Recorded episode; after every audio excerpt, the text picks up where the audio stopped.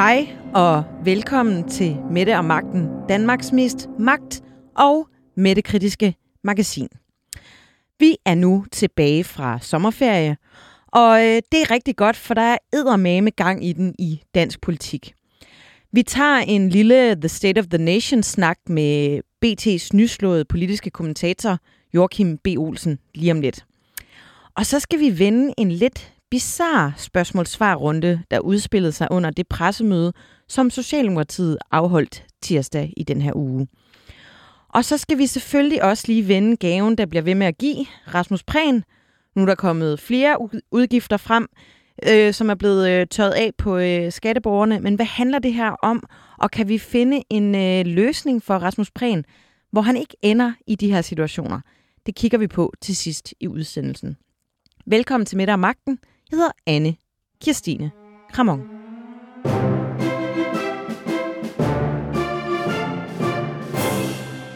Joachim B. Olsen, du er politisk kommentator på BT, lige skiftet fra Ekstrabladet. Tillykke med dit nye job. Tusind tak. Jeg er nødt til at spørge dig, har du skiftet job, så du øh, kan komme lidt tættere på, så du kan komme i øh, middag og magten lidt oftere? Det var et af, et af de ting, der træk, ja. Det kan jeg virkelig godt forstå, og det er dejligt, du er her. Øh, Joachim, der sker jo nogle øh, ret vilde ting i dansk politik for tiden. Øh, jeg har lige været på sommerferie to mm. uger, og det virker som om, at jeg er bare kommet hjem til en situation, som er fuldstændig omvendt i forhold til, hvad jeg øh, tog afsted fra. Kan du ikke lige prøve at øh, fortælle mig og lytterne, hvad der foregår?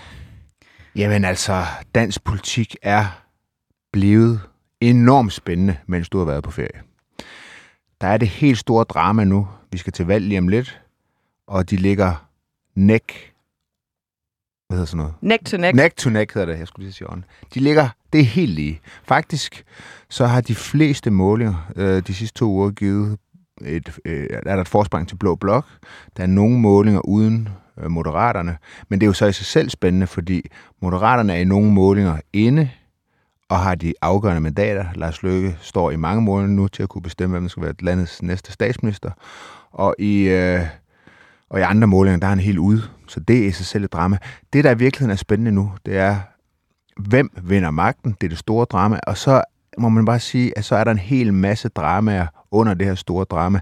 Dansk Folkeparti har haft målinger under spærregrænsen, og dem, de har haft over, de ligger sådan 2,1, 2,2. Kæmpe øh, drama. Inger Støjberg, øh, 10 procent ligger hun til. Kan muligvis afgøre, hvis i tilfælde af en blå valgsejr, hvem der bliver statsminister. Øh, Ellemann og Pape. Og så har Pape jo, siden du tog på ferie, endelig sprunget ud af skabet og meldt sig som statsministerkandidat.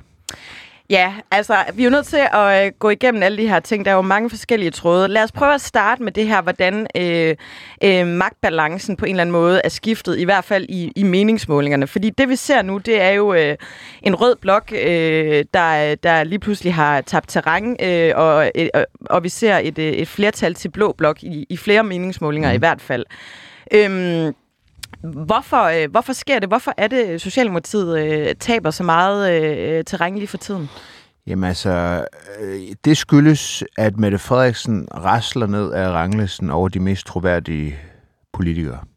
Hun lå i lang tid øh, højt, øh, lige under Søren Pape, men hun er faldet ganske betragteligt, og fald i troværdighed følges altid op af fald i tilslutning øh, i meningsmålingerne. Og, og det er ligesom, øh, altså det, det vil jeg mene helt klart er, er hovedforklaring. Altså er det de øh, afledte effekter af Mink-sagen, vi, vi sådan ser nu? Fordi lige omkring, da rapporten udkommer, sådan, og der sker jo ikke det store mm. øh, i, i meningsmålingerne, og så lige pludselig nu, så, så øh, går hun øh, eller går Socialdemokratiet faktisk øh, forholdsvis langt ned, har været mm. nede og øh, kysse 21 øh, point mm. i meningsmålingerne, hvor imod de under corona var oppe og kysse 35, mm. så det er jo øh, et ret stort sving. Jamen det er Mink, altså øh, du har jo helt ret i, at det, sådan nogle ting sætter sig jo ikke Øh, altså, der er noget forsinkelse på sådan nogle effekter der. Og det er det, vi begynder at se nu. Altså den måde, hun håndterede det her famøse pressemøde på. Øh, der er selvfølgelig også det, at øh, radikale har udtrykt mistillid. Altså den sådan generelle... Øh, øh, lidt, lidt tendens til kaos, der er i Rød Blok, men det skyldes jo også Mink. Altså hovedforklaringen, det er Mink-sagen og Mink-kommissionens øh, konklusioner de 10 embedsmænd, som øh, ikke er sendt hjem, og så videre, så videre, så videre. Hvor meget betyder øh, hele, altså Barbara Bertelsen øh, og, og hendes rolle? Er det øh, noget, som den gængse befolkning faktisk overhovedet interesserer sig for? Eller er det sådan også i den der lille twitter -boble? Jeg tror, vi interesserer os nok øh, mere for det, men, men øh, man kan sige, altså jeg tror befolkningen, som sådan lytter gennemsnitligt med, ikke sidder med, øh, har ligesom fået bekræftet øh, i hvert fald den fortælling, der er om Mette Frederiksen, at hun er magtfuldkommen. Og Barbara Berlsen, hun er et øh, led i den øh, fortælling. Øhm, der sker jo også det, at mens danskerne synes, at hun håndterede corona utrolig godt, der var kæmpe opbakning øh, hos et flertal af endda også af blå vælgere, så sker der tit det, at øh, det glemmer vælgerne lidt. De er nogle utaknemmelige skarn. Øh, og, så, øh, og, så, og så står der corona ud af hovedet på dem, og så står det her billede af magtfuldkommenhed tilbage. Øh, og, øhm, øh, og, og den måde, hun ligesom håndterer øh, den kritik, hun får. Altså, hun har vist sig, synes jeg, at være utrolig dårlig i modvind. Altså, den der... De gange, hvor man... Hvor, hvor det nok havde været godt for hende selv, Mette Frederiksen selv, at ligesom vise en lille smule ydmyghed, der har hun ligesom misset muligheden for det. Og det pressemøde, det er det bedste eksempel på det. Jeg plejer jo at kalde hende for en skønvætterfusballer, mm. som spiller bedst, når øh, solen skinner, og planen er, øh, planen er tør. Men der er jo i hvert fald gået valgkamp i den. Øh, forleden dag var jeg i øh, Ballerup af urensagelige årsager, og var lige inde og vaske min bil på en tankstation. I'm so sorry. Ja. øhm, ej, det var egentlig en fin nok oplevelse. Men jeg er inde og vaske min bil på en uh, Circle K, og der holder øh, øh, Socialdemokratiets bus med ny mm. folie, mm. hvor, øh, hvor øh, der står, vi skal passe på fremtiden. Er det ikke det, der står? Det er deres mm. nye øh, valgslukken. Mm-hmm. Øhm, og, øh, og der er jo, øh, det er i hvert fald en indikation på, at nu er der noget valgkamp i gang. Øh, Mette Frederiksen har også i forbindelse med, med sommergruppemødet øh, øh, lanceret en øh, kampagnevideo. Lad os lige prøve at høre en lille lydbid fra den. Vi mærker det alle sammen, når vi går ned og handler, modtager elregningen eller skal tanke bilen. Priserne er steget, og det er renterne også. Det er blevet sværere for alle at få enderne til at mødes, og især for jer, der har mindst. I regeringen gør vi alt, hvad vi kan for at få Danmark godt igennem usikre tider. De pensionister, der har mindst, får en skattefri ekstra check. Og nogle af jer, der for eksempel har et gasfyr, får en økonomisk håndtrækning til at imødegå de højere varmeudgifter. Det er muligt, fordi vi i Danmark har en både sund og stærk økonomi. Vi har lyttet til hinanden, vi har bøjet os mod hinanden, og vi har fundet de nødvendige kompromiser. Alligevel er der nogen, der siger, at den her regering er magtfuldkommen. Men er det nu helt rigtigt? Som regering og som statsminister må man aldrig være bange for at tage ansvaret på sig. Især når det er svært. Lad os passe på fremtiden. Ja, det var lige en, øh, lille snas her fra øh, Socialdemokratiets øh, nye kampagnevideo. Og der er to ting, jeg, jeg hæfter mig lidt ved, øh, Joachim B. Olsen, mm. som jeg lige synes, vi skal vende. Det er, at hun selv angriber den her magtfuldkommenhed. Og så er det vigtigt for hende også at få sagt øh, ansvar. At når man tager ansvar, så, øh, så sker der ligesom også øh, nogle andre ting. Øh, hvad, hvad siger den her øh, kampagnevideo for dig? Jamen, jeg synes jo, det der med hun, gør, hun, hun siger jo det, der er nogen, der beskylder regeringen for at være magtfuldkommen. Det er der ikke nogen, der gør. Hun der beskylder Mette Frederiksen for at være magtfuldkommen. Så hun prøver ligesom at aflede opmærksomheden hen fra sig selv. Øhm, så kan man sige, så tager hun jo, hun tager jo fat ligesom i selvfølgelig noget, der bekymrer mange danskere, nemlig den her inflation. Problemet er bare, at det heller ikke rigtig blevet en super vindersag for dem. Øh, for det første på den her varmesjek, som der har været totalt øh, kaos omkring, som jo så nu bliver... Altså, den, skal altså, huske, den check, der kommer nu, det var jo en, der skulle være kommet i vinters. Altså nu kommer den, mens der er hedebølge.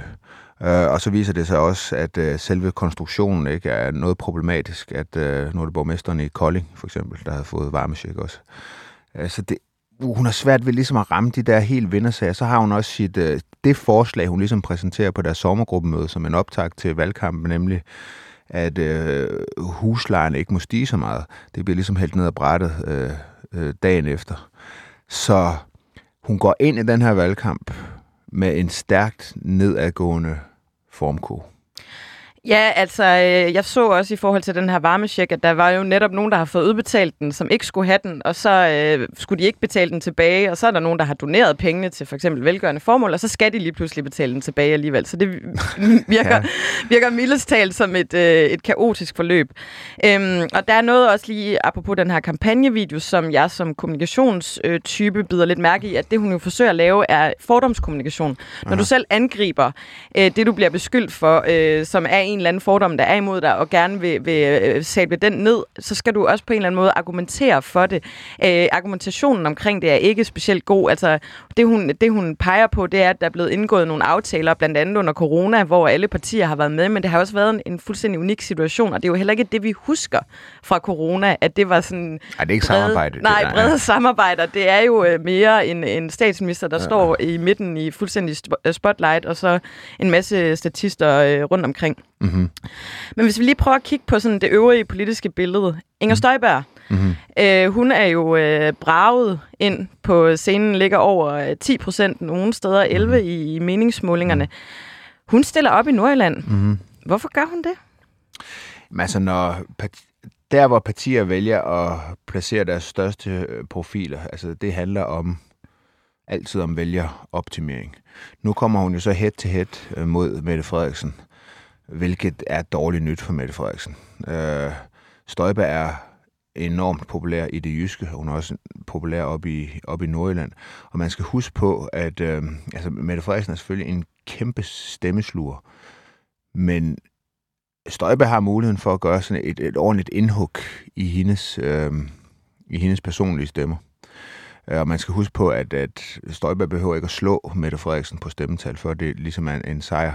Altså hvis hun ligesom kan tage nok, øh, så, så kan hun tilføre et nederlag. Og så, og så er der jo, for Støjberg er det jo selvfølgelig, du ved, hun vil jo gerne op mod statsministeren. Altså hun vil gerne op mod den øverste, øh, ja det er så formelt den anden højeste post i vores demokrati.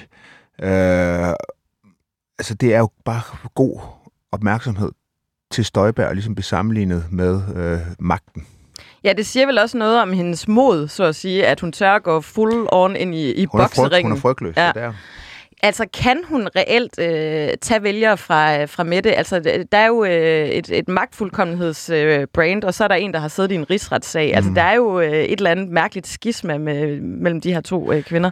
Ja, men altså, det er jo ikke, fordi hun kommer til at støvsuge socialdemokratiske vælgere, men hun kan godt tage nogen, men hun kan støvsuge så mange andre øh, vælgere. Det er jo det, hun gør lige nu. Altså, alle partier i Blå Blok bløder øh, til Inger Støjberg. Måske lige på nær LA, som så er det eneste, sådan, de går frem. Ikke? Men, men ellers så bløder alle de andre til og Det betyder, at hendes personlige stemmetal kan blive ret godt.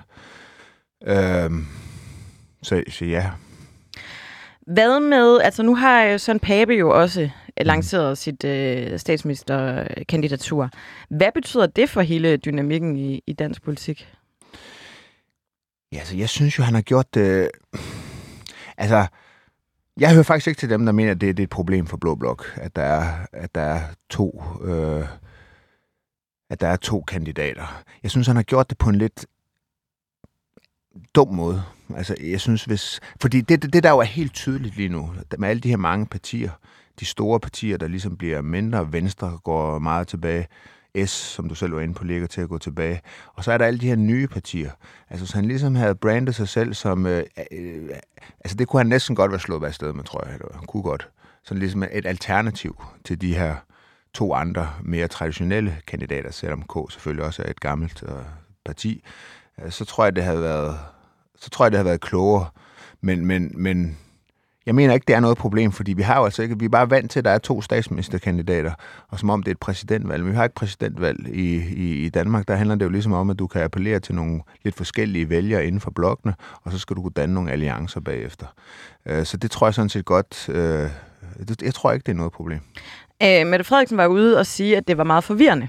At man i... Og det tror jeg bare ikke, det er. Altså, Nej, men det er jo, jeg... vi havde jo også flere kandidater øh, til sidste valg. Det ja, ja. har vi måske bare allerede glemt, at uh, Uffe Elbæk stillede op, Pernille Skipper stillede op, uh, Pernille Vermund stillede op. Der, ja, var, ja. der var nok at tage på det tidspunkt. Ja. Øhm, hvad betyder, altså, hvordan, øh, nu, skal du, øh, nu har du været til Venstres gruppemøde. Ja. Øh, hvad betyder det for, øh, for Venstre, at, øh, at Søren Pape stiller op? Jamen altså, det, der hvor det virkelig ændrer på dynamikken, det er jo, at i tilfælde af en blå valgsejr, så skal Pape og Ellemann jo overbevise øh, støttepartierne om at pege på en af dem. Og derfor så går der jo en eller anden, der, der er jo en eller anden konkurrence i gang, plus, og det er så det, der kan blive farligt. Altså det anerkender jeg fuldstændigt. Men det er, der er jo også, der, altså, der er jo lidt en krig mellem K og V nu. Altså den kører ikke udadtil, men den begynder at køre øh, indadtil. Og, øh, og, og det er jo, og, men de er jo kloge nok til at vide, at det helt er altafgørende, at den ikke ligesom blusser op i, i medierne, øh, den, den krig. Det tror jeg, de, det skal de nok øh, holde styr på. Men det ændrer jo dynamikken inden for blokken, at øh, de er simpelthen nødt til at gøre deres øh, hoser grønne for de der øh, støttepartier, og det kan blive, altså vinder blå blok, jamen altså, så kan det, blive, altså, det kan blive ret kaotisk øh, bagefter at få det der puslespil til at gå op, fordi hvis det bliver Pape, der bliver statsminister, så vil der sidde et venstre, som stadig vil være ret stort, øh, med en meget, meget såret selvforståelse. Øh, øh, og der vil også sidde en Pape, som jo, øh, altså, som der vil være et, øh, nogle helt enorme øh, forventninger til, og han vil temmelig sikkert ende med at blive skældt ud fra alle sider, øh, også inden for, for blokken. Så det er ikke fordi, at... Øh, at det bliver nogen dans på roser, hvis Blå Blok vinder. Det er bare så vildt lige nu, at det overhovedet kan lade sig gøre, for hvem troede på det for et år siden? Jamen, det er nemlig vildt, men Pape har vel også det der problem. Altså, han har jo ikke i hvert fald trådt i karakter hidtil. Han har jo virkelig i overvis levet ja. på øh, den, øh, øh, det mantra, der hedder, den, der lever stille, lever godt. Og har jo lavet alle andre gå i brækken og øh, tage alle slagene, og så har han ligesom stået som den der tilbagelænet det bliver jo et helt andet øh, setup, han skal lave omkring sig selv. Han skal jo ud og være mere aggressiv og gå ja. mere til angreb. Og, øh, øh, og, og noget, der sådan undrer mig, det er, at, øh, at den, den der lancering jo heller ikke viser øh, så meget andet end i godsøjne en stor krammebamse, der, der kommer på banen. Altså, for at vinde det der, skal han jo ja, træde, i, træde i karakter. Og det er også udfordring for ham, altså fordi at øh, hans ry blandt de øh, andre borgerlige partier, det er jo, at han er en, øh, en relativt svag øh, forhandler, øh, som også bliver lidt usikker, når der er pres på, øh, senest i forbindelse med FE-sagen om, hvorvidt Claus Short skulle øh, have ophævet sin immunitet. Ikke? Altså, det værste for ham i den sag var sådan set ikke, at han startede med at mene noget andet end de andre. Det var, at han ombestemte sig. Øh, så, så, og det er ikke noget, der giver respekt. Så, og han har heller ikke noget ry for at ligesom være den, der kan hvad skal man sige, lede blokken. Altså det har suverænt været Venstre, der har ledt Blå Blok, når de skulle til forhandlinger sidst i det der Danmark kan mere to om øh, udlandsk arbejdskraft, etc., etc. Der var det jo fuldstændig Venstre, der, der formåede at lede øh, Blå Blok. Så, og, og det, så man kan sige, selvom han er meget populær i befolkningen, selvom at på lange stræk, så passer K's politik bedre til de øvrige blå partier, minus moderaterne, så, øh, så er jeg ikke sikker på, at det han bliver statsminister, hvis målingerne falder ud, som, som de gør nu. Hvad har øh, Pape af sådan løjtnanter omkring sig? Altså, er der, fordi nogle gange kan det jo godt være en svag leder, men så er der ligesom nogle, øh, nogle statister omkring, som kan hjælpe ham med at løfte øh, ham op. Og, og, altså, vi, vi ser jo i Venstre en Sofie Løde, ja. der, der markerer sig utrolig meget over for en, en svag Jacob Ellemann, ikke? Jamen altså, dem, han, dem der er omkring ham i hans ledelse, ikke, det er Mercado, øh, Abelgaard og Jarlov. Det er dem, der står tættest på ham. Der kommer også rigtig mange nye og uprøvede kræfter ind i den her folketingsgruppe. Øh, Men okay, det er pænt erfarne øh, politikere, to af dem øh, også med minister an, an, øh, erfaring. Men det er ikke kun de folk, du har omkring dig. Altså, det er i høj grad også den organisation, du har bag dig. Altså, det vil sige, altså, sådan en regeringsmaskine, det, det handler jo om, at, at ja, den skal drives. Så det handler om, hvad for nogle folk har du i din organisation til at, at, og ligesom, jamen simpelthen få sørge for, at de beslutninger, der skal tages på sådan, hvad skal vi kalde det, sekretariatsniveau, organisationsniveau, den koordinering, der foregår mellem partierne, at de bliver taget, og den proces hele tiden bliver drevet frem. Øh, og der har Venstre bare meget mere erfaring. Det er ikke det samme som, at han ikke kan blive statsminister, at det ikke kan være, at de ikke vælger K. Jeg siger bare, at, at, at hvis man tror, at det udelukkende handler om, øh, at hvem der er mest populær blandt øh, vælgerne, øh, så, så, så, så tror jeg, det er en fejl. Så tager man fejl. Der er mange flere elementer, der skal i, i spil. Vi er nødt til også lige at øh, vende øh, Moderaterne. Ja. Øhm, han har jo, øh, Lars Lykke, sat sig selv i scene som øh, kongemager, og som du selv også lige sagde i, i indledning, så går det op og ned i showbiz, ja. i hvert fald øh, i, i meningsmålingerne. Ja. Øhm, hvad bliver hans rolle i øh, en kommende valgkamp? Jamen, det er, det er en af de ting, jeg synes er virkelig, virkelig spændende, fordi man kan sige, normalt vil man jo sige, at du slipper ikke gennem en valgkamp uden at pege på en statsministerkandidat. Øh, det mest kendte eksempel på det, det er jo Nasser Carter og Ny Alliance. Det gik, øh, kom fuldstændig galt. Jeg har lidt større tiltro til, at hvis der er nogen, der ligesom kan klare den opgave, så er det nok, øh, så er det nok Lars Lykke. Men jeg tror alligevel, det bliver svært, fordi 80 procent af dem, der vil stemme på Moderaterne, de kommer fra Venstre. Og altså, det kan godt være, at de siger, at de kan lide ideen om sådan en regering hen over midten og sådan noget. Men øh, et, så tror jeg, at de har en, så foretrækker de helt klart, at i sådan en regering, at den, den er så ledet af, et, øh, af Venstre, eller et blot, i hvert fald et blot parti. Jeg tror ikke, de har noget stærkt ønske om at, at gøre Mette Frederiksen til statsminister alene med Lars Lykkes stemmer. Men, øh, men det, der bliver spændende, det er, får han de afgørende mandater, så kan man jo godt forestille sig, at Mette Frederiksen vil tilbyde ham alt muligt for at pege på hende, inklusive en plads i, i sådan RS moderater regering, måske med SF eller sådan noget. Altså, det, det er simpelthen så uforudsigeligt. Og hvad vil, hvad vil, hvad vil så modbuddet blive fra, fra Ellemann og Pape? Ja, det kunne blive en, øh, ja, hvem ved, det kunne blive en meget, meget høj øh, øh ministerpost i en, i en blå regering. Altså, det, det scenarie, det er det kan godt materialisere sig. Men ville det kunne det, altså når du selv også siger, at, at de fleste af hans stemmer kommer fra Venstre, altså vil det ikke være lidt som at, at tisse i bukserne for at holde varmen og danne en øh, regering med radikale og øh, Socialdemokratiet og SF? Jo, ja, ja, det tror jeg, kan gøre, men jeg siger, hvis han nu får et tilbud, altså hvis han nu får et tilbud, og han, kan, han kan ligesom kan, kan gå til øh, Ellemann og sige, nu skal du høre her, altså jeg har faktisk fået det her tilbud. Altså, man skal aldrig undervurdere Lars Lykkes evner til at, at komme godt ud af en uh, intens forhandlingssituation, og hvor, hvor desperat Mette Frederiksen i øvrigt også vil blive. Altså, det vil de blive på begge sider for at få fat på, på magten.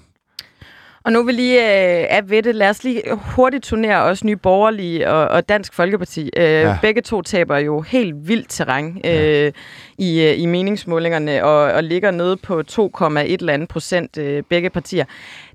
Hvad? Altså, de må jo være i, i vild panik i, i begge lejre. Jamen, det er det andet store drama. Altså, det her, eller et af de andre dramaer under det store drama, der ikke? Altså, Dansk Folkeparti, Folketingets andet største parti, så sent som 2015, fik hver fjerde stemme, nu ligger til at ryge ud af Folketinget i, i nogle målinger, og, og kun lige at klare skærne i, i andre. Og det er bare svært at se, hvor, at, øh, hvor skal fremgangen komme fra, fordi det er Støjberg, der lige nu æder det sidste, øh, der var tilbage. Og det gør de så også øh, af Nye Borgerlige. Øh, og der er også ligesom om gassen skulle gå lidt af ballon hos Nye Borgerlige. Der er altså ikke det samme tempo og gejst. Øh, og der begynder man jo også at slås lidt internt nu. Øh, kamp om, hvem der skal være spidskandidat, og Peter Sejer, en af stifterne af Nye Borgerlige, bliver udfordret på sit spidskandidatkandidatur på Sjælland og sådan noget. Øh, vi har skrevet lidt om det på BT. Altså, der er noget uro i Nyborgerligs øh, bagland, og det er, ja, altså, det, det, der, man, det man bare, ligesom man kan sige med, med, med, hvem er, der er ikke plads til tre partier på sådan den der nationale fløj. Og, og, og der er 13-14 procent af vælgerne, der stemmer på et parti, der har stram udlændingepolitik som første, anden og tredje prioritet. Nogen skal tabe i det der. Det ser ud til Støjberg vinder. Måske ryger DF helt ud, men Nye Borgerlige kommer også til at tabe. Men hvis vi nu kigger sådan lidt uh, helikopteragtigt på det i forhold til uh, valgkampen i 19, som jo også var uh, en, en eller anden form for shit show, der havde vi jo øh, stram kurs, som jo ja. faktisk var lige ved at komme ind, øh, fik øh, 1,8 procent mm. af stemmerne. Øh, en, en meget vanvittig valgkamp. Er det ikke bare det, der er sket? Det er, at øh, ligesom øh, Lars Lykke har, har forudset, dansk politik er bare rykket ind på midten. Man kan sige, at øh, altså udlændingedebatten er faldet i, øh, når man spørger vælgerne øh, i prioriter- prioriteringsmæssigt. Altså den er røget ned ad listen. Øhm, det er selvfølgelig også et kæmpe problem øh, for dansk, øh, for dansk Folkeparti. Inger Støjberg kommer jo ikke sådan strukturelt over tid til at løse det her med, at der er at det åbenbart er svært ligesom øh, og, og, og for de store partier at fange de der vælgere ind, der går meget op i stram udlændingepolitik. Fordi hendes parti, øh, det står og falder med hende. Den dag Inger Støjberg øh, forlader dansk politik, øh, det er der jo nok mange år til, men den dag hun gør det, så er der, som det ser ud lige nu, 10 procent af vælgerne, som er oppe i luften igen. Så men det er jo også et kæmpe diskussionspunkt. Altså, øh, øh, øh, alle blå øh, partiledere bliver out, øh, forsøgt aftunget svar på, vil du øh, bakke op om en, øh, en øh, tidligere kriminel, ja. øh, der skal måske være minister? Altså, det er jo sådan lidt damned if you do, damned if you don't, ja. fordi øh, folkets tale er, øh, hende bakker vi op om, ja. men i virkeligheden er der jo også noget, hvad skal man sige, principielt forkert for jo, Blå Blok. Men, øh, jamen, jeg er helt enig. Altså, ja. jeg spurgte, på, på sommergruppen der spurgte jeg Søren Pape, om man kunne blive opstillet som folketingskandidat for det konservative Folkeparti, hvis man for mindre end seks måneder siden havde udstået en ubetinget fængselsdom, øh, og i øvrigt havde sagt, at øh, den forbrydelse, man havde begået, det ville man begå igen. Øh, det svarede han altså ikke helt øh, klart på, fordi selvfølgelig kunne man ikke blive opstillet. Det kan enhver men bare en lille smule indsigt i dansk politik ved, at hvis der var nogen vælgerforening i K, der er opstillet sådan en kandidat, øh, så ville der komme en opringning fra Christiansborg. Men nu står han der, og øh, magten Ja, ja, den er men, lige for næsen og af det er jo også der, Og så ryger principperne ja. en lille smule. Men, og det er jo også der, det er så øh, fordækt på en eller anden måde, fordi altså, man kan ikke blive øh, børnehavepædagog eller buschauffør eller alle mulige andre ting i det virkelige liv, hvis du har en plet på din straffeattest. Men øh, i politik, der gælder ligesom sådan, det er ligesom den der afsondrede verden, hvor der bare gælder nogle øh, totalt andre regler, og det kan nogle gange, tænker jeg, som øh, udenforstående vælger være fuldstændig svært at begribe, at, at principperne er øh, øh altså, de, er, de kan virkelig falde fra hurtigt, hvis der er en lille smule øh, magt i sigte. Men det er også, der er mange vælgere, der ikke har det princip. Der er, de fleste vælgere deler jo nok det, som de står og siger, det vil lade vælgerne afgøre om... Øh, det svarer jo så ikke på, om hun kan komme med i en regering, selvfølgelig. Ikke? Men det tror jeg egentlig også, at mange vælgere vil synes, ja, det er sådan set okay. Men problemet, som det jo altid er i politik, ikke? der er også nogle vælgere, der ikke synes, det der er okay. Og, øh, og, og øh, nu har Moderaterne så samlet den op, taget det ledige standpunkt. Øh, Lykke meldte ud i går, at, at han kan ikke støtte den regering, som hun bliver en, en, en del af, hvilket jo så også et eller andet sted er helt øh, en lille smule hyggelig, fordi det var under ham som statsminister, hun begik øh, lovbrud. Øh, han gjorde ingenting ved det, øh, vil ikke engang have det undersøgt. Så dansk politik, det er med. med. Men jeg tror, øh, sådan rent brandingmæssigt, så kan Lykke lidt bedre slippe afsted med at indlemme hende alligevel, end en Søren Pape kan. Altså, vi er lidt mere vant til, at øh, Lykke er, der er sgu lidt øh, flosser i kanten, og det er jo på en eller anden måde også lidt det, vi elsker ved ham. Ja, ja. ja. Men nu har han jo så sagt, at han ikke kan, han kan ikke se, han kan ikke pege på en støttende regering, hun er en del af. Så ja, det bliver altså også spændende. Ja. Altså det der forhandlingsspil, der kommer, hvis Blå Blok vinder, øh, det bliver spændende. Men det gør det jo også, hvis Rød Blok vinder. Fordi, altså, det, man kan sige, det man kan sige, det er, at efter det valg, som nok kommer lige om lidt, så ser dansk politik ganske anderledes ud. Altså Folketinget bliver sammensat på en, på en anden måde, end det gør nu. Og den regering, som vi har nu, kommer til at forsvinde. Øh, hvis der kommer en ny rød regering, bliver det en anden rød regering. Øh, og hvis Blå Blok vinder, altså så, ja, det, det, det er, der er simpelthen så mange ubekendte i det her, i det her valg. Det bliver, øh, det bliver vildt. Til aller, aller sidst, øh, Joachim B. Olsen. Hvornår kommer valget? Jamen nu siger jeg det, som jeg har sagt øh, gennem lang, lang tid. Jeg tror, det kommer den 27. september. Øh, og jeg, det er rent statistisk, så hvad skulle chancen være for, at jeg lige rammer den dato? Men øh, hvis man skal sige Har du dato, nogle vedmål i gang med nogen? Ja, det tror jeg, jeg har, og det plejer jeg at tabe. Okay, men, men vil øh, du ved med mig, så hvis det bliver den 27. september, så giver du en middag, og hvis øh, ja, 100... det bliver en af de andre dage, yes. så øh, ja, ja. Det er en deal. Fedt. Joachim B. Olsen, politisk kommentator på øh, BT. Tusind tak, fordi du vil være med. Det var en fornøjelse. Alligevel er der nogen, der siger, at den her regering er magtfuldkommen. Er det nu helt rigtigt? Helt, helt, helt rigtigt.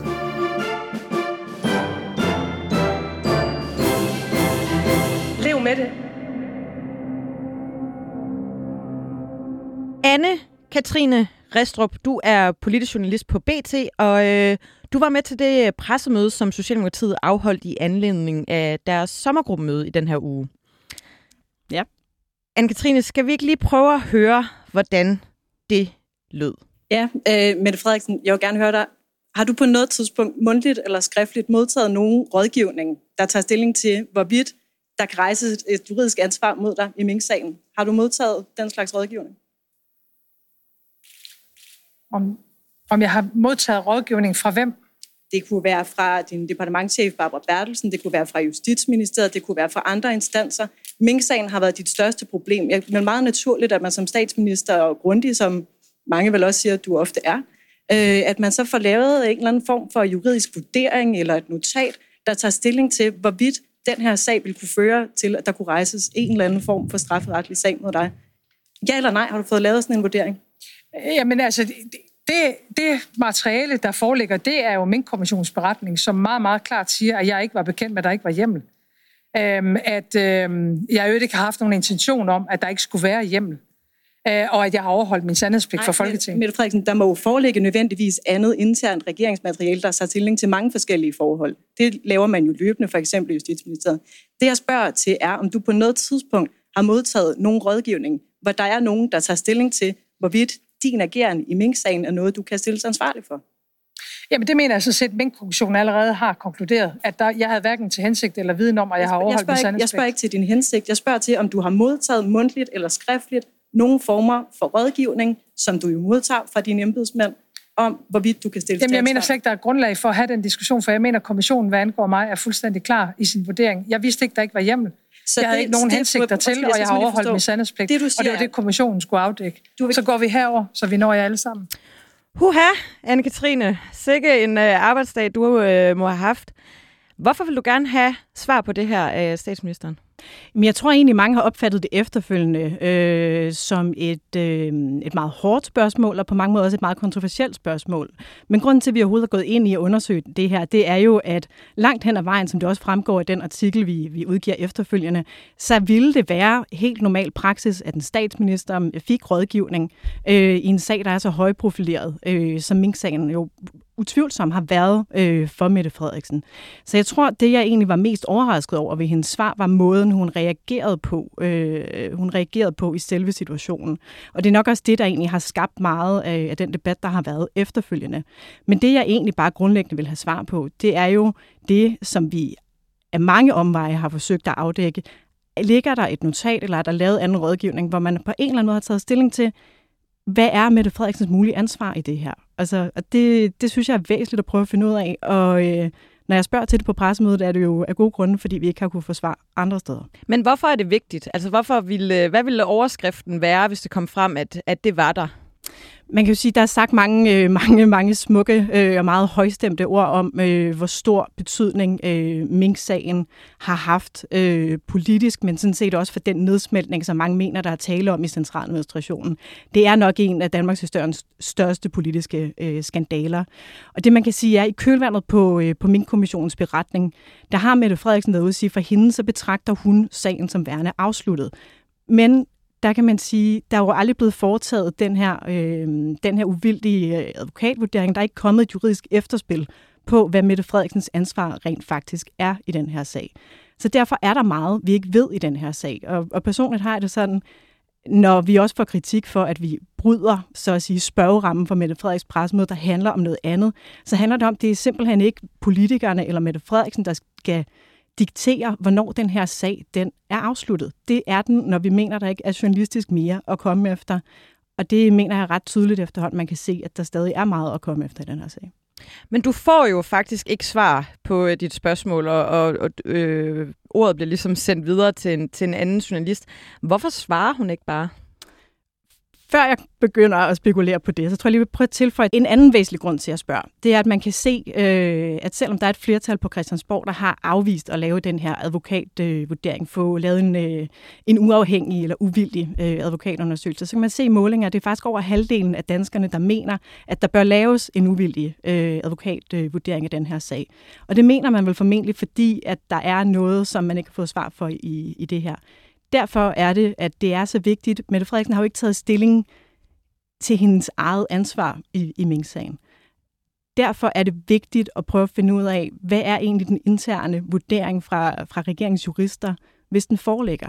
Jeg har noteret mig, at der har været en hel del debat om, hvorvidt det overhovedet giver mening at begynde at botanisere mere i det her, men, men der har jeg det personligt sådan, det kan øh, simpelthen ikke være øh, et validt synspunkt, at fordi det nuværende flertal på Christiansborg mener, at den her sag er afsluttet, at vi så lægger den ned. Det er også som journalister, der bestemmer, hvornår der faktisk er mere at komme efter i, i en sag som den her. Og det er derfor, vi bliver ved med at undersøge det. Det må ikke være Mette Frederiksen og hendes dagsorden på hendes pressemøde, der bestemmer, hvornår vi er færdige med at gå ind i den her sag. Du, øh, Mette Frederiksen vil ikke spare, øh, svare, men du spørger jo også øh, Jørgen Grønnegård, øh, som er, er professor i, i jura, og som har øh, stået øh, i spidsen for øh, Grønnegårds øh, kommission, der, eller hvad hedder det, ja.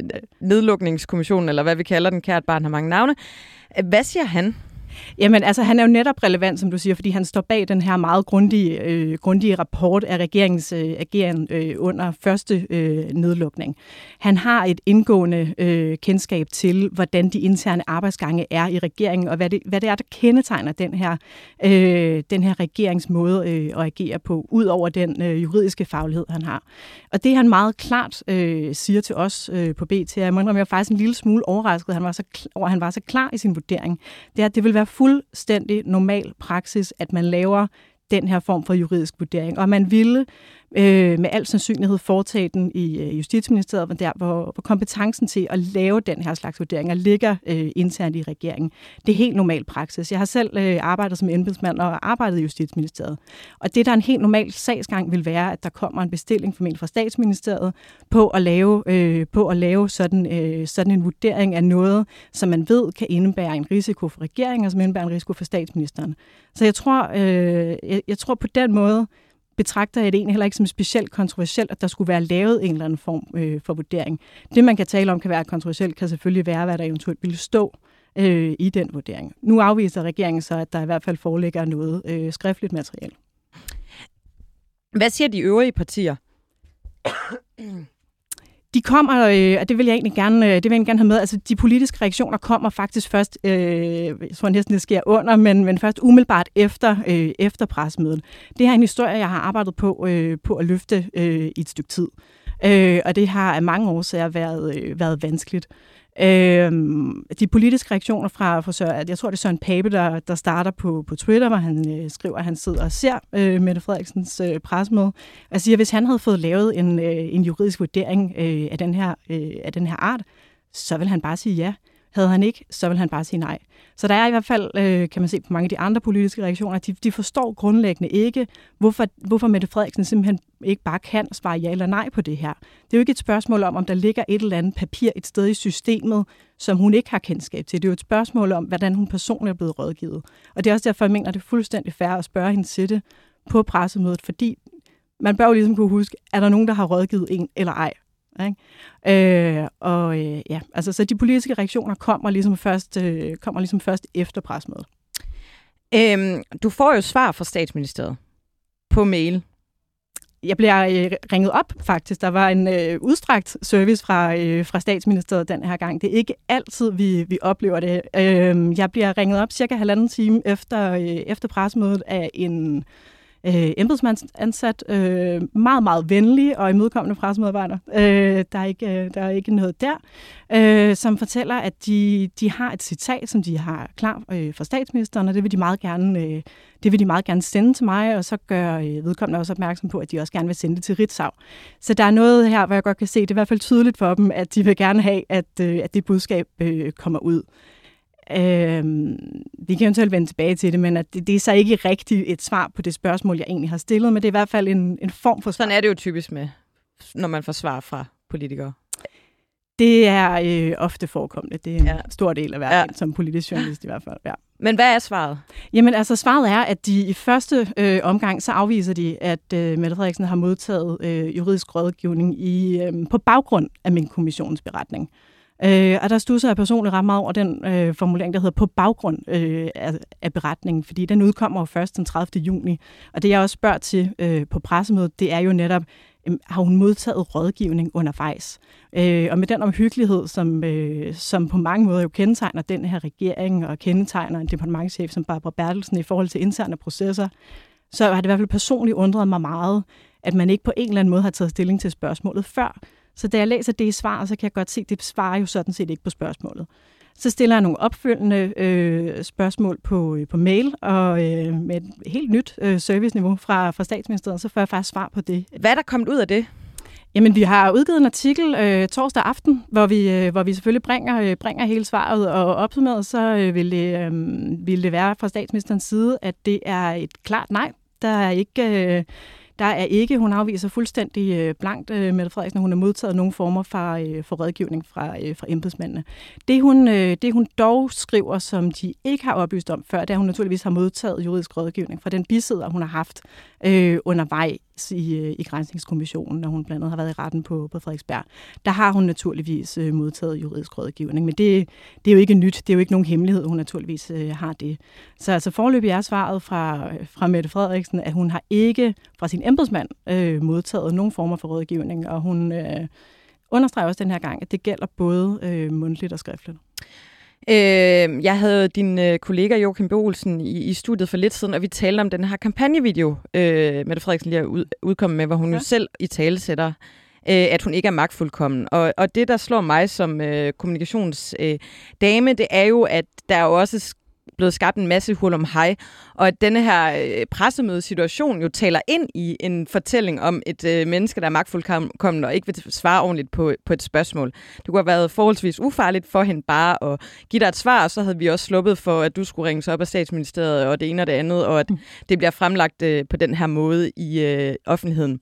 I hvert fald, øh, Anne-Katrine Restrup, tusind tak, fordi du ville øh, komme i studiet her i dag og fortælle lidt om din oplevelse. Det var så lidt.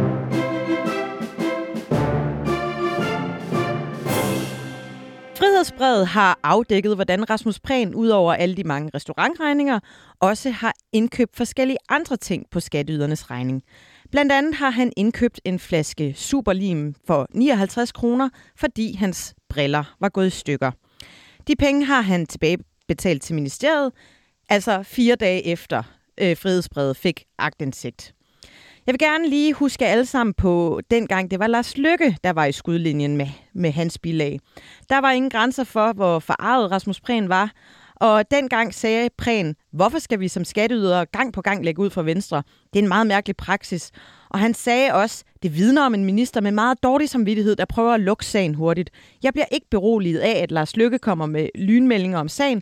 Det virker for hastet og som dårligt spin. Jeg bliver meget nysgerrig på det hele, sagde Rasmus Prehn dengang den her store forarvelse over noget, øh, andre har gjort, og som man så selv gør, og så en kommentar fra Jonas Kulratje i sidste uges, øh, øh, det vi taler om, om skyggesider, øh, det fik mig lidt til at tænke på, om der måske er et eller andet, der kommer efter. Så derfor har jeg taget fat i dig, Henriette Søvind. Du er uddannet skygge- og livsdesign coach, og så er du faktisk også ret godt inde i det politiske billede, for du er folketingskandidat for de konservative på Bornholm. Blandt andet øh, vil du gerne have mere skyggesologi ind i politik. Velkommen til. Tak. Henriette, hvad er skyggesologi? Jamen det er øh, skyggesider af det, som vi har fået at vide, vi ikke må være som barn. Altså vi gemmer os egenskaber. Det er egenskaber, vi får øh, skammet ud. Med din professionelle vurdering, øh, og med de her øh, seneste par bilagsserier og Lars Lykke øh, dengang i mente, virker det så som om, at øh, Rasmus Prehn han har en skyggeside? Ja, det gør det. Altså, når jeg, jeg har været inde og kigge på det, og når jeg øh, ser, øh, hvordan han agerer, så er det tydeligt, det man ikke vil være med, det vil ikke lade en være. Så det er en egenskab, han har gemt væk, fordi at han har fået at vide, at den må han ikke have. Hvad er det for, kan du komme lidt nærmere ind på, hvad er det for en egenskab? Jamen det er øh, måske egenskaben i, at jeg lige øh, betaler det her bilag, det gør ikke noget, og det opdager nok ingen. Det kunne godt være en af de egenskaber. Det kunne også være, at hvis man betalte med det her kort, så fremstod han måske stærkere, i, i, øh, når han var ude. Det kan være mange ting. De popper især op, hvis man er presset eller har fået alkohol. Okay. Øhm, noget, jeg har hæftet mig ved, det var, at dengang hele Lars Lykke-sagen kørte, der øh, blev øh, Rasmus Prehn udråbt som bilags ordfører i offentligheden, øh, fordi han netop gik så meget op i de her øh, bilag. Er det typisk med, med skyggesider, at man sådan ligesom kommer til at stå helt over i den anden grøft og, og virkelig ja. kæmpe mod? Ja. Det er det, og det er et tydeligt tegn. Altså, det er, at man går efter andre, det man ikke vil se, man selv gør. Og, og det er jo nogle af de ting, som jeg gerne vil have ind i Folketinget. Netop det her med, at vi begynder at kigge på, når vi finder fejl ved andre, hvor har vi dem selv, fordi så vi kunne bygge et bedre samfund op. Hvis vi nu vender tilbage til Rasmus Prehn her, øhm, nu har hele befolkningen så at sige opdaget den her skyggeside. Altså, hvordan, hvordan føles det for ham? Hvordan reagerer man, når ens øh, skyggeside den kommer ud i det åbne? det er en kæmpe skam. Altså, det, at man skal ikke være i tvivl om, at han skammer sig. Og øh, nu har jeg også læst nogle af de interviews. Han skammer sig meget, og han kommer også ud med, at jeg har jo betalt tilbage, og, og ligesom prøver at dække over det. Og det ser man også tit, øh, dem som der har det som et adfærd, altså de dækker over det. Problemet er, at øh, hvis man tager sådan en sag som den her, for at gøre det kort, det er første gang, man overtræder eller går, sådan, øh, kører over for rødt lys, kan man også kalde det, jamen så skammer man sig. Anden gang, så gør det ikke så ondt, og tredje gang, og det kan vi se, altså det er menneskeligt. Altså det her med, at mennesker, når de først har begået en fejl, så gør de det gentagende gange, og det er jo der, hvor man egentlig skal sige, at han skal stoppe op. Jeg ved ikke, om han har gjort det i en periode, hvor han har været mere presset, det kan jeg ikke sige. Det er ikke sådan, jeg vil sidde sådan og forsvare ham på det, men vi ser tit, når folk er presset, jamen så øh, kommer, dukker de her skyggesider op. Så det er i hvert fald noget af det, som vi måske skal kigge på, at vi skal være i bedre form, øh, når man sidder i Folketinget. Øhm, hvordan kan man hjælpe Rasmus Prehn af med de her skyggesider? Altså er der noget, man øh, kan gøre som menneske, hvis man opdager, at man har en skyggeside? Hvordan kan man afhjælpe den? Det kan du gøre der, hvor at øh, den, øh, altså det du kan gøre, det er for eksempel, hvis nu vi siger, at det her det handlede om grådighed eller lavt selvværd, så skal han egentlig kigge på, det er sådan to eksempler, som der vil være klassiske i den her, at han viser kort, og han betaler med det. Men jeg starter lige med den her grådighed, hvis nu vi tog grådighed, øh, som ikke er sådan anerkendt i det øh, socialdemokratiske øh, parti, men så, så skal han egentlig kigge på, hvor skal jeg være grådig i stedet for, sådan at han egentlig anerkender, at jeg er grådig, øh, eller jeg øh, gør de her ting, så anerkender han, hvor gør han det i stedet for. Så, så det kan man gøre. Og den anden ting, det kan være det her med, at han måske skal kigge på, hvorfor er det vigtigt for ham at betale, nu det med limen kan man nok sige, der har han ikke gjort det, men i det her, når han er ude i et selskab, det er vigtigt for ham at vise det her kort, at han har det her kort blandt venner, eller hvem han nu har været sammen med, for det vil han ikke oplyse om. Er det det, der er vigtigt, at altså, han skal vise en prestige? Og der skal han egentlig kigge på, hvad er det, der skal gøre, at jeg egentlig synes, jeg er værd nok til at betale med mit eget dankort. Så der er sådan to sider af det. Det er svært, jeg kender jo ikke, jeg kan ikke sådan analysere det, men jeg har selvfølgelig skimmet det igennem det, som der er skrevet øh, omkring ham og hans egne interviews. Altså, øh, nu kommer jeg bare med et øh, forslag her. Kunne man forestille sig, Søren Pind fik jo lavet en ministeruniform. Hvis man gerne vil vise, at man er minister, kunne man få lavet sådan en, så slipper man for at flashe øh, kortet. Det er i hvert fald ja, øh, et, øh, et bud. Det, det kunne godt være et super godt bud, og så, og så tænker jeg også, at noget, han skal tænke over, det er, at han måske ikke skal have sit kort med, når han drikker alkohol. Det var også et rigtig godt råd, fordi det er der, hvor at det løber nogle gange løft med os øh, skyggesider. Vi er faktisk, øh, når vi kigger på, når vi drikker alkohol, så er det faktisk det menneske, vi er i virkeligheden, øh, viser det sig, fordi der øh, gemmer vi os øh, hæmninger væk. Så, øh, så der så, er noget der også. Ned på alkoholen, og så eventuelt en øh, ministeruniform. Det var øh, rådene for dig, Henrik Søvind, øh, skygge- og livsdesign coach og folketingskandidat for konservativ på Bornholm. Tak fordi du vil være med. Tak jeg måtte, for at jeg måtte være med.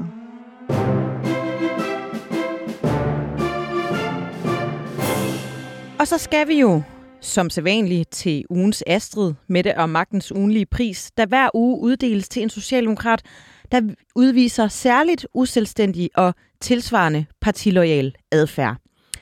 Det er selvfølgelig nærliggende at give den til Rasmus Prehn og hans kontaktliv. Man kunne også give den til Rasmus Prehn, af en anden grund, for øh, nu har Frihedsbrevet også kunne afsløre, hvor mange gange den ellers så meget grønne fødevareminister, der gerne fortæller om, hvordan han spiser klimavenligt og tager toget, faktisk i en øh, periode på 16 måneder mellem den 12. juli 2019 og den 12. november 2020, har fløjet omkring 80 gange mellem Aalborg og København. Det svarer til cirka en gang om ugen. Jeg er helt med på, at der er virkelig, virkelig langt fra Aalborg til København. Men når man også får stillet en ministerbil til rådighed, og i øvrigt er i kraft af sin øh, rolle som øh, folketingsmedlem, kan køre gratis med toget, så er det simpelthen for meget. Frihedsbrevet har også gravet et ejendomligt citat frem fra dengang Rasmus Prehn ankom på cykel til Udenrigsministeriet, hvor han øh, sammen med øh, vores udenrigsminister skulle holde et pressemøde om klimaet og den grønne omstilling. Desuden skulle det være øh, godt for sexlivet med motion, så jeg tramper ekstra hårdt i pedalerne, sagde Rasmus Prehn dengang til øh, Djøfbladet. Too much information, er jeg nødt til at sige. Det er sindssygt vigtigt, at vores øh, politikere de holder sig inden for både loven, men også moralens rammer. Og øh, vil du være lovgiver, så må du praktisere det, du prædiker. Det kommer vi ikke uden om, heller ikke Rasmus Prehn. Men øh, Rasmus Prehn har jo fået den her pris en del gange øh, efterhånden. Så jeg tænkte, måske er det en god idé at lige ryste posen, og så i stedet for give den til Rasmus Prehns datter, Nicoline Prehn. Hun kontaktede nemlig selv i øh, den her uge BT for at få lov til at lave et forsvar for sin far.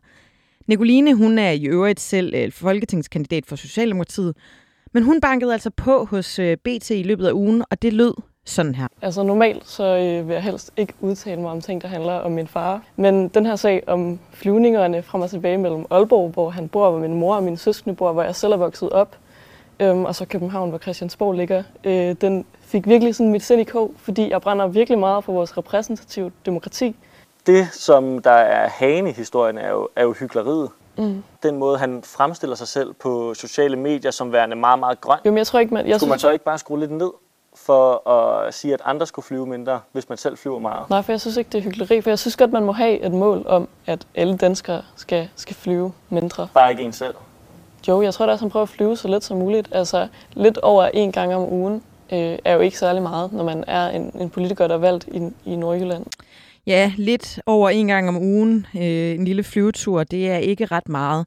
Men noget andet, jeg blev mærke i, at øh, Nicoline Prehn sagde, det var det her. Jeg håber da rigtig meget, at jeg ligesom kan være min egen politiker. Så kan det jo godt være, fordi at jeg jo altså, øhm, altså, snakker med min far og, og lærer ting fra ham, at jeg måske kommer til at, at kunne lære nogle af de ting, som, som han har gjort af, af fejl eller fortrydelse. Mm. Ja, hun vil måske ikke købe kontaktlim eller flyve helt så meget som sin far. Øh, men det, der undrer mig, det er, at da Nicoline Prehn lancerede sit øh, kandidatur, der fik hun en del kommentarer med på vejen. Øh, hun fik at vide, at hun er for ung, og så fik hun også at vide, at hun er endnu et politikerbarn, der er født med en guldske i røven. Og det er hun forståeligt nok ked af, og det er sindssygt ærgerligt ikke at kunne komme på banen og så være sin egen. Det er hun nok ikke det første politikerbarn, der har, øhm, der har lidt af. Øhm, Berlinske har også spurgt hende ind til hendes, sin fars øh, bilagssager, og øh, de spørger hende om, hvordan det påvirker hende, og der siger hun, nej, det er hans business. Jeg gider ikke tage stilling til det, for det har ikke noget med mig at gøre. Det eneste negative er, øh, at man nogle gange bliver spurgt ind til det, i stedet for politik. Og der vil jeg sige, hvis hun gerne vil tale politik, så skal hun måske ikke selv banke på hos BT for at forsvare sin far. Hvis hun gerne vil være en anden end bare at være hans datter. Vi har jo set på Jakob Ellemann, hvor meget det kan tynge en at være en andens øh, datter eller søn. Så er det måske ikke vejen frem selv at øh, begynde at banke på hos medierne for at lave et forsvar. Og det undrer mig utrolig meget, at hun alligevel gør sin fars møgsager til sin egen business. At hun går ud som fuldstændig ubeskrevet blad og forsvarer noget, der hverken kan forsvares eller forklares. Øh, det er, øh, hun laver et offentligt øh, forsvar for en mand, som hun egentlig også har sagt, hun gerne vil differentiere sig fra. Og det får man altså ugens Astrid for i det her program. Stort tillykke til Nicoline Prehn med den fine titel. Og det var alt, hvad der var på tapetet her i Mette og Magten i dag. Tusind tak, fordi du lyttede med. Med til at lave programmet, der var Silas Moody, og som mig selv sagde hun, jeg hedder Anne Kirstine Kramon.